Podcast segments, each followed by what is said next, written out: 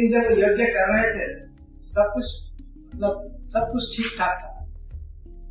उन्होंने जो उन्होंने जो सामग्री जो खरीदी थी, जो जुटाई थी, वो सब सही थी। जो ब्राह्मण लोग जो यज्ञ कर रहे थे, वो भी सही थे। ऐसा नहीं था कि सामग्री में कोई त्रुटि है, किसी में, ब्राह्मण में कोई त्रुटि है। सब कुछ ठीक था, लेकिन ये देवता लोग थे, वो इनकी आहुति को स्वीकार नहीं करते ये, इससे ब्राह्मण लोग थोड़े विचलित हो गए। इससे ब्राह्मण लोग विचलित हो गए क्या हो गया? तो उन्होंने महाराज अंग से कह दिया कि महाराज, कुछ तो कहीं ना कहीं तो कोई त्रुटि है कि देवता लोग नाराज़ है। लेकिन जहाँ तक हम लोग समझ रहे हैं, हमारे हमारे कार्यों में ऐसा कहीं भी प्रतीत नहीं हो रहा है कि हमारे कारण उनका कोई अपराध हुआ है या हमने उनका तिरस्कार किया।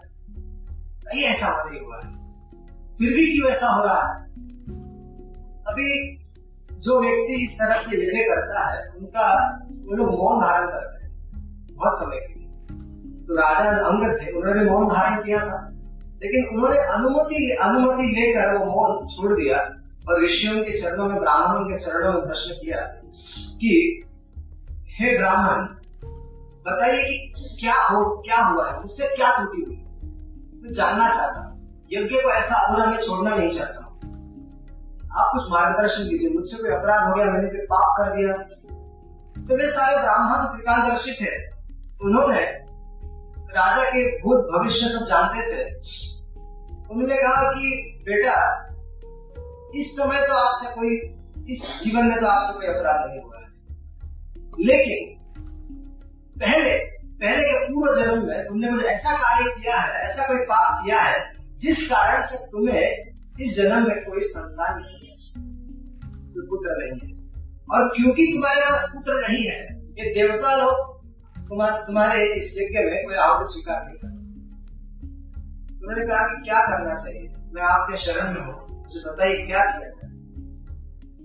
तो उन्होंने कहा कि इन सबके जो पिता है, बॉस है, भगवान श्री विष्णु, जिनके तुम भक्त हो, उनसे तुम पुत्र मांगो क्योंकि तुम उनके प्रेमी भक्त हो तुम्हारे मांगने से वो निश्चित दे देंगे। और उनके लिए पुत्र पुत्र प्राप्ति के लिए यज्ञ करोगे तो ये देवता लोगों को झक मार के आना पड़ेगा। और आकर लेना पड़ेगा। तो ये बात मानते ही विष्णु, भगवान विष्णु उनके आराध्य थे, जीवन थे, इष्ट देव थे। उन्होंने कहा, ठीक है। और उन्होंने उन ब्राह्मणों ने भगवान विष्णु की प्रसन्नता के लिए उनको संतान प्राप्त हो जाए, इसलिए यज्ञ प्रारंभ कर दिया। और जैसे ही यज्ञ प्रारंभ कर दिया, बिना किसी विलंब के, वहाँ पर उस अग्निकुंड में से एक एक देवता उपस्थित हुआ। उन्होंने हाथ में, सोने के भांड में दिव्य खीर दिव्य खीर के साथ उपस्थित हुआ। ये है भगवान की भक्ति की महिमा। भगवान की पूजा करते हैं, भगवान की भक्ति करते हैं, सारे देवताओं में संतुष्ट हो जाते हैं। और जैसे ही वो यज्ञ कुंड से वो देवता आए तो महाराज अंग ने वो खीर पात्र अपनी प्रिय पत्नी को सौंप दिया और कहा, इसको ग्रहण कर लेना। देवताओं की कृपा से जो उनकी पत्नी सुनीता थी, उनको एक पुत्र उत्पन्न हुआ। लेकिन ये पुत्र अधार्मिक था। बड़ा पेचीदा प्रश्न। भगवान से पुत्र मांगा गया है।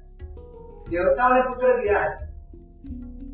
फिर भी जो पुत्र उत्पन्न हुआ वह अधार्मिक निकला। गर्भधारण संस्कार ने कर लिया। साक्षात मूर्ति में तो भगवान ने आ दिया भगवान के आदेश से पुत्र प्राप्त हुआ। उसका कारण श्रीनगरोता जी बताते हैं कि मातृ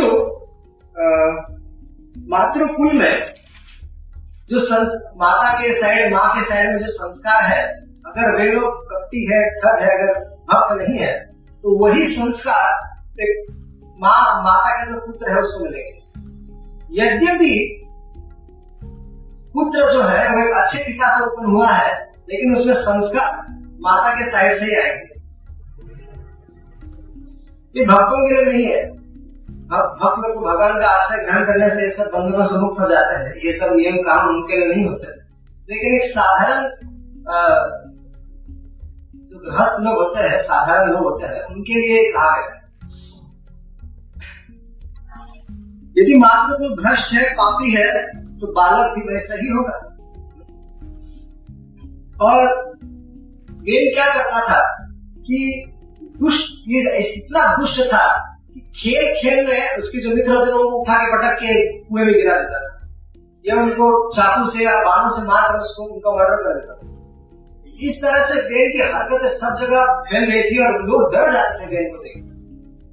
बेन जिस गाँव में जाता था, राजा का पुत्र था, लेकिन जिस गाँव से गुजरता था सब लोग भाग जाते थे कि बेन आ गया बेन आ गया बेन आ गया। डर के मारे भाग जाते थे। तो इस तरह से ये पशुओं की हत्या करता था, सब तरह के से उन्होंने हड़कम मचा दिया था, सब लोग इससे परेशान। और सारे कंप्लेंट्स महाराज अंग के पास जाते थे। महाराज अंग बेचारे पिता विचार करते थे क्या कमी रह गई भक्तों की संगति में डाला, गुरुकुल में डाल दिया, सब कुछ कर दिया, लेकिन डिवोटी नहीं बन पाया। अच्छे एसोसिएशन में है, सब कुछ है, भक्त नहीं बन पाया। खूब प्रयास किया सन्मार्ग में लाने का, लेकिन वो सन्मार्ग पर जाने का कोई नाम ही नहीं मिला। तो ऐसे महाराज अंग विचार करने लगे गंभीरता से। जब सब वास्तव में भक्तों को भी चिंतन कर, चिंतन करना चाहिए। आज व्हाट्सएप और फेसबुक में मैसेंजर्स में इसमें इतना व्यस्त हो जाते हैं कि चिंतन का समय ही नहीं बच जाता।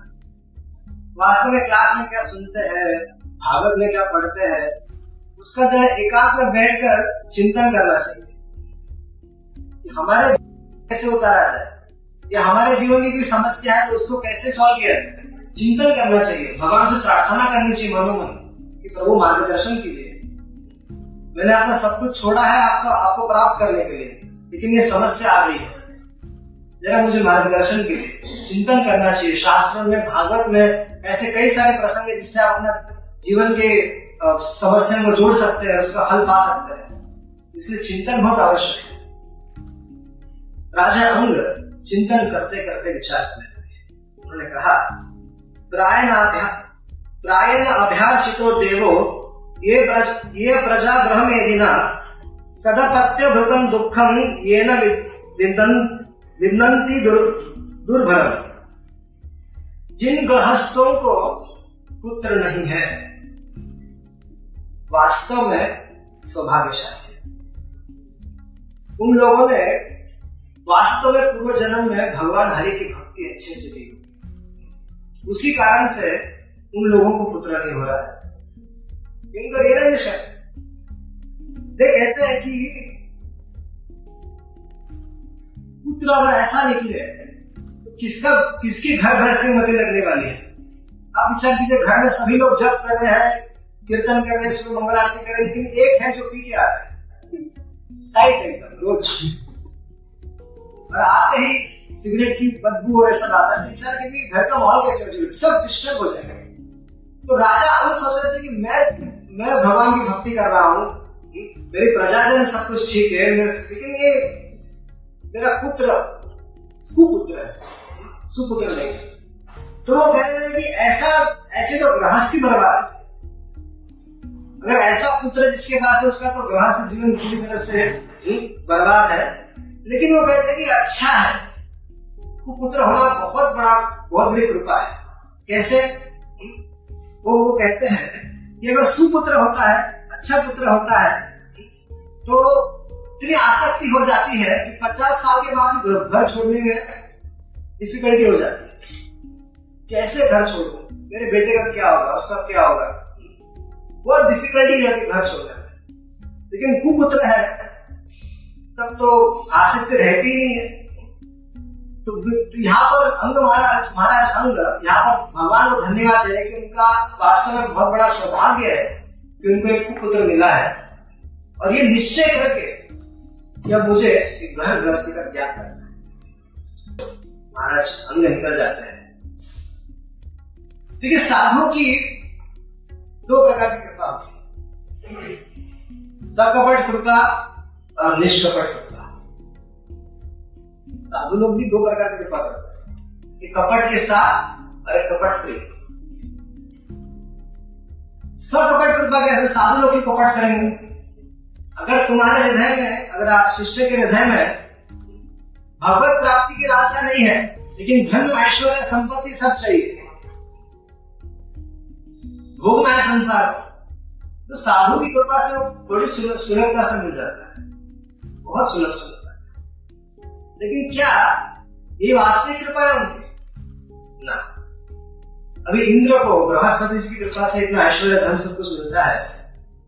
तो ऐसे कई सारे भागवत में भी या संसार में कैसे उदाहरण है? कि साधुओं की कृपा से व्यक्ति बहुत धनी बना है। लेकिन क्या उनकी यही वास्तविक कृपा है? नहीं। वास्तविक कृपा है कि वो संसार बंधन को काट दे। संसार की आसक्ति खत्म करे और कृष्ण से उस व्यक्ति को जोड़ दे। उस, उसका श्री कृष्ण के साथ संबंध स्थापित कर दे। ये उस ये उस साधु की वास्तविक कृपा है। जो नरक वगैरह मणि ऊपर कृपा हुई वो वास्तविक कृपा है नारद जी उन्होंने संसार बंधनों का काट दिया। सौ वर्ष तक वृक्ष बना के रखा। लेकिन उसके बाद रिज़ल्ट आया साक्षात पर ब्रह्म भगवान श्री कृष्ण। की बाल लीला देखने का आस्वादन मिला जिसके लिए ब्रह्मा शिव आदि में लाभायित रहते हैं, वो बाल लीला उसी आँगन में सारे लीला बैठ कर देख रहे थे ये उनकी वास्तविक कृपा है। महाराज अंग महाराज अंग ने बड़े बड़े साधुओं का संग किया था वहाँ पर गुरु इत्यादि बड़े बड़े साधु लोग थे तो उनकी संगति में महाराज अंग कृष्ण कथा सुनते थे। भगवान के विषय में भक्तों के चरित्र सुना करते थे बारह बारम्बार ये जो निर्णय उन्होंने लिया है घर त्याग करने का ऐसे नहीं लिया है। वैराग्य ऐसे नहीं आया। भक्त है भगवान की कथा सुनते हैं। भक्ति है इसलिए ज्ञान और वैराग्य हुआ है। भगवत संबंधी ज्ञान दिव्य ज्ञान इनको है कि अरे मेरा जीवन बर्बाद हो रहा है। इस पुत्र को संभालने के लिए बैठू हम्म, इस पुत्र को सम्मान बनाने के लिए बैठू तो मेरा मुझे मैं दिन दिन प्रतिदिन बूढ़ा होते जा रहा हूँ तो मैं अपना जीवन बर्बाद कर रहा हूँ। इसलिए उनको संसार से वैराग्य हो गया कि छोड़ दो इसको। छोड़ो घर बार चलो हरिद्वार।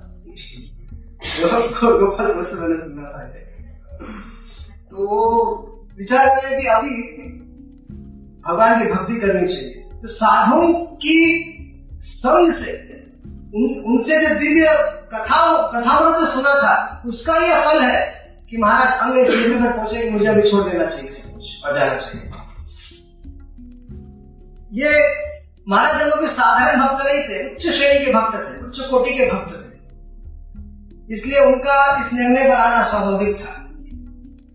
ऐसा ही भागवत में एक और प्रसंग है, ययाति महाराज। ययाति महाराज एक दिन दो दो पत्नियों का आस्वादन कर रहे थे। और दो दो पत्नियों का आस्वादन करने के बाद वे ऐसा उनके जीवन में कुछ ऐसी घटना हो गई कि उनके ससुर जी ने उनका बुढ़ापा ले लिया। लेकिन इतनी संसार भोगने की लालसा है कि उन्होंने वो बुढ़ापा उनसे दोबारा जवानी उनको जवानी उनसे वापस ले ली। अपने एक ऑफ़र उन्होंने दिया था, उनके उनके ससुर जी ने, कि तुम अपने किसी पुत्र के साथ एक्सचेंज कर सकते हो, अपना बुढ़ापा। और जो पुत्र तुम्हें जवानी दे देगा, उसको, उसके साथ तुम्हारा एग्रीमेंट होगा, तुम जब चाहे उसको लौटा सकते हो। तो लालसा देखिए संसार को भोगने की कितनी है। एक हज़ार वर्ष तक उन्होंने अपने पुत्र गुरु की जवानी लेकर संसार को भोगना चाहा। फिर भी वह संतुष्ट नहीं हुए। यहाँ पर अंग, महाराज अंग बहुत प्रयास कर रहे थे कि सुख, संसार में सुख खोजे गृहस्थ आश्रम में सुख खोजे सुख खोजे कुछ ना कुछ सही लगे सुख मिल जाएगा, लेकिन सुख नहीं मिल रहा था। संतुष्टि नहीं हो रहे थे। तो उन्होंने निर्णय किया कि छोड़ना पड़ेगा। यहाँ पर यह कि महाराज की भी सेम दशा है, वो खोज रहे हैं कि मुझे कैसे सुख प्राप्त होगा। संतुष्ट होने का प्रयास में हो नहीं रहे। अंततः यह महाराज कहते हैं, अपनी पत्नी को बुलाकर कहते हैं यद पृथ्व्याम गृही वयम हिरण्यम पशवा स्त्रिया न धुयंती मना प्रीतिम पुंसम काम हदस्यते कामी पुरुष का मन कभी तुष्ट नहीं होता। उसे अगर संसार की सारी वस्तुएँ दे दी जाए, प्रचुर मात्रा में दे दी जाए, क्या? प्रचुर मात्रा में उसको स्त्री संग मिल जाए, प्रचुर मात्रा में धन मिल जाए, प्रचुर मात्रा में उसको धान्य मिल जाए, पशु मिल जाए, सब कुछ मिल जाए प्रचंड मात्रा में फिर भी वो संतुष्ट नहीं हो सकता। तो यदि महाराज इस तरह से अपने पत्नी के साथ संग कर रहे थे और साधुओं की कृपा से उनको अमरीश महाराज का चरित्र सुनने मिला। ये आचार्य को टीका में लिखा गया है, भागवत में नहीं है, टीका में है कि एरादी महाराज ने अमरीश महाराज के बारे में सुना कि वो भी चक्रवर्ती सम्राट थे। लेकिन किस तरह से अपने सारे इंद्रियों को भगवान की सेवा में लगाते थे, जब ये उन्होंने सुना तो उन्होंने अपनी दशा को देखा और कहा कि ये मैं क्या कर रहा कहा महाराज अमरीश कहा मैं? चक्रवर्ती सम्राट तो वो भी थे मैं भी हूँ। लेकिन वो क्या कर रहा मैं क्या कर रहा तो महाराज, अमरीश की कथा को सुन के उनके हृदय में वैराग्य उत्पन्न हुआ और उन्होंने अपने पत्नी को बुलाकर एक बकरा बकरी की स्टोरी सुनाकर कहा कि, प्रिय, अब मुझे भगवत प्राप्ति हेतु जाना है। मुझे चलना है तो चल सकती और उन्होंने सारा वैभव, सारा ऐश्वर्य, सारा सुख, सुविधा सब कुछ छोड़कर वन में गए। और उनकी पत्नी ने भी उनका साथ दिया और उन्होंने भगवत प्राप्ति कर अगर हम महाराज परीक्षित का जीवन देखेंगे तो महाराज परीक्षित ने भी जब उनका श्राप मिला था, तब उनके पास सात दिन थे। महाराज परीक्षित ऐसे व्यक्ति थे वो शाप को ऐसे निरस्त कर सकते थे। कोई बड़ी बात नहीं थी। महाभागवत थे महाराज परीक्षित लेकिन उन्होंने इस आ, ये जो घटना उनके जीवन में घटी थी जो शाप मिला था सात दिन के अंदर मरने का जो शाप मिला था उसका उन्होंने शुभ अवसर जानकर भगवत प्राप्ति का शुभ अवसर जानकर उन्होंने सारा राज वैभव सब कुछ त्याग दिया।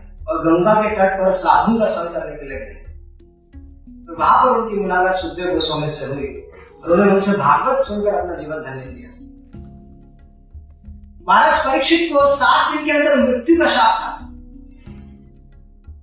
तक्षक से उनकी मृत्यु होने वाली थी। लेकिन श्रीमद भागवत सुनने के बाद महाराज परीक्षित अपने गुरु महाराज से कहते हैं सुखदेव गोस्वामी से कि हे सुखदेव गोस्वामी, हे गुरु महाराज, अनुजानी ही नाम ब्रह्मन वाचम यश्यामि अधोक्षजे, मुक्त कामाशयम चेता प्रवेश विसृजामि असुर। हे गुरु महाराज, मैंने आपके श्रीमुख से श्रीमद भागवत सुन लिया और उस भागवत श्रवण करने से मेरे अंदर जो भय था, मृत्यु का, वो पूरी तरह से मिट गया मुझे तक्षक की कोई चिंता नहीं है लेकिन हे गुरुदेव मैं शरीर छोड़ना चाहता हूँ। कृपया करके मुझे आशीर्वाद कीजिए तो सुखदेव गोस्वामी के आशीर्वाद से महाराज परीक्षित ने अपना समाधि में समाधि में स्थित हुए भगवान का चिंतन करते करते शरीर छोड़ दिया। तक्षक आने से पहले महाराज परीक्षित ने भगवत प्राप्ति कर ली थी। ये भागवत की महिमा है। ऐसे ही एक प्रसंग आता है जड़ भरत जी को। सॉरी भरत महाराज का, जो आगे जाके जड़ भरत बने। लेकिन भरत महाराज के जीवन से एक शिक्षा हमें अवश्य लेनी चाहिए। भरत महाराज ने सब कुछ त्याग कर वन में गए थे, लेकिन वन में जाके क्या हुआ हरिण में आसक्त हुए।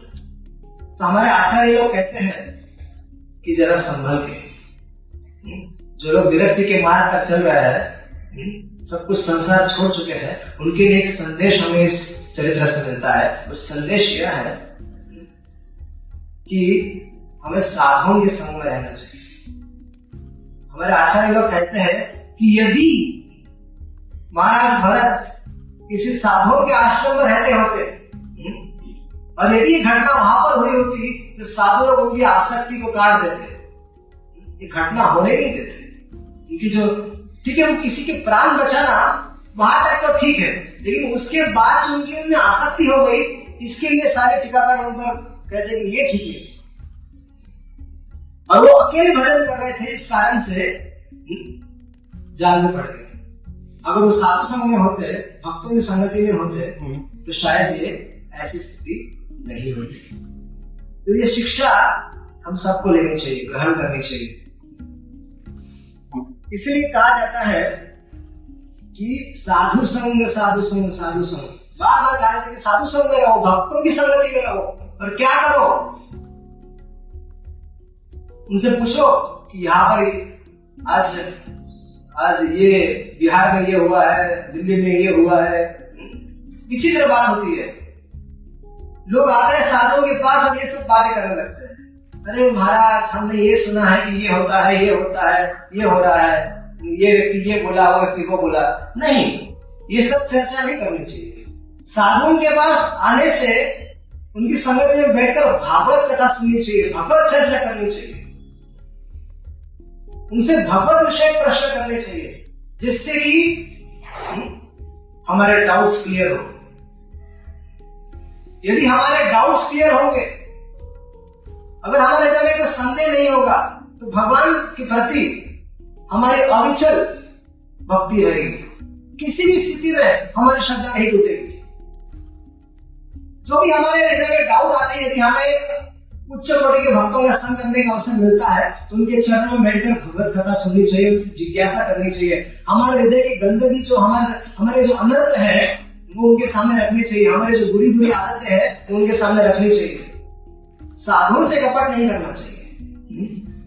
साधु लोग तो ऐसे भी देख देख लेते हृदय में क्या चल रहा है। लेकिन वो हँसते रहते मन में कि बाहर कुछ और है, अंदर कुछ और है।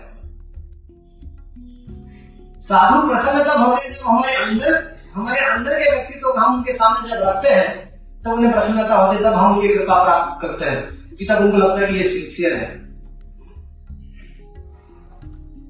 ये वास्तव में भगवत प्राप्ति करना चाहता है।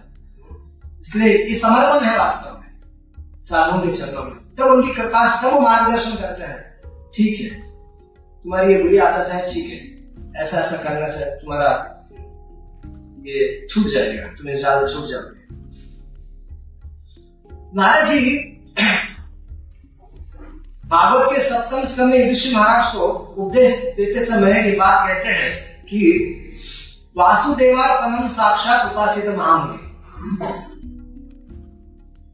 कि हम लोगों का प्रथम कर्तव्य सब कुछ भगवान के चरण कमल में अर्पण करना चाहिए और उपासित महामुनि महामुनियों के निकट बैठना चाहिए और उनसे कृष्ण कृष्ण कथा का श्रवण करना चाहिए।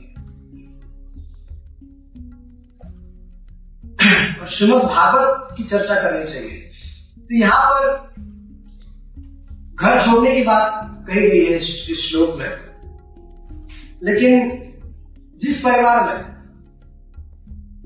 अगर पत्नी, बच्चे, सभी लोग कृष्ण भावना भावित हो, और वहाँ पर कृष्ण की तरफ़, कृष्ण दिन प्रतिदिन कृष्ण के लिए आसक्ति बढ़ती जाती है तो ये घर परिवार धन्य है। ऐसी संगति धन्य है। ऐसी संगति को त्यागने की कोई आवश्यकता नहीं है। लेकिन यदि कृष्ण को प्राप्त करने में ये ये घर गृहस्थी बाधा है, कुछ, कोई भी बाधा है तो उसको त्याग कर देना चाहिए। जैसे महाराज हमने कर यही इस श्लोक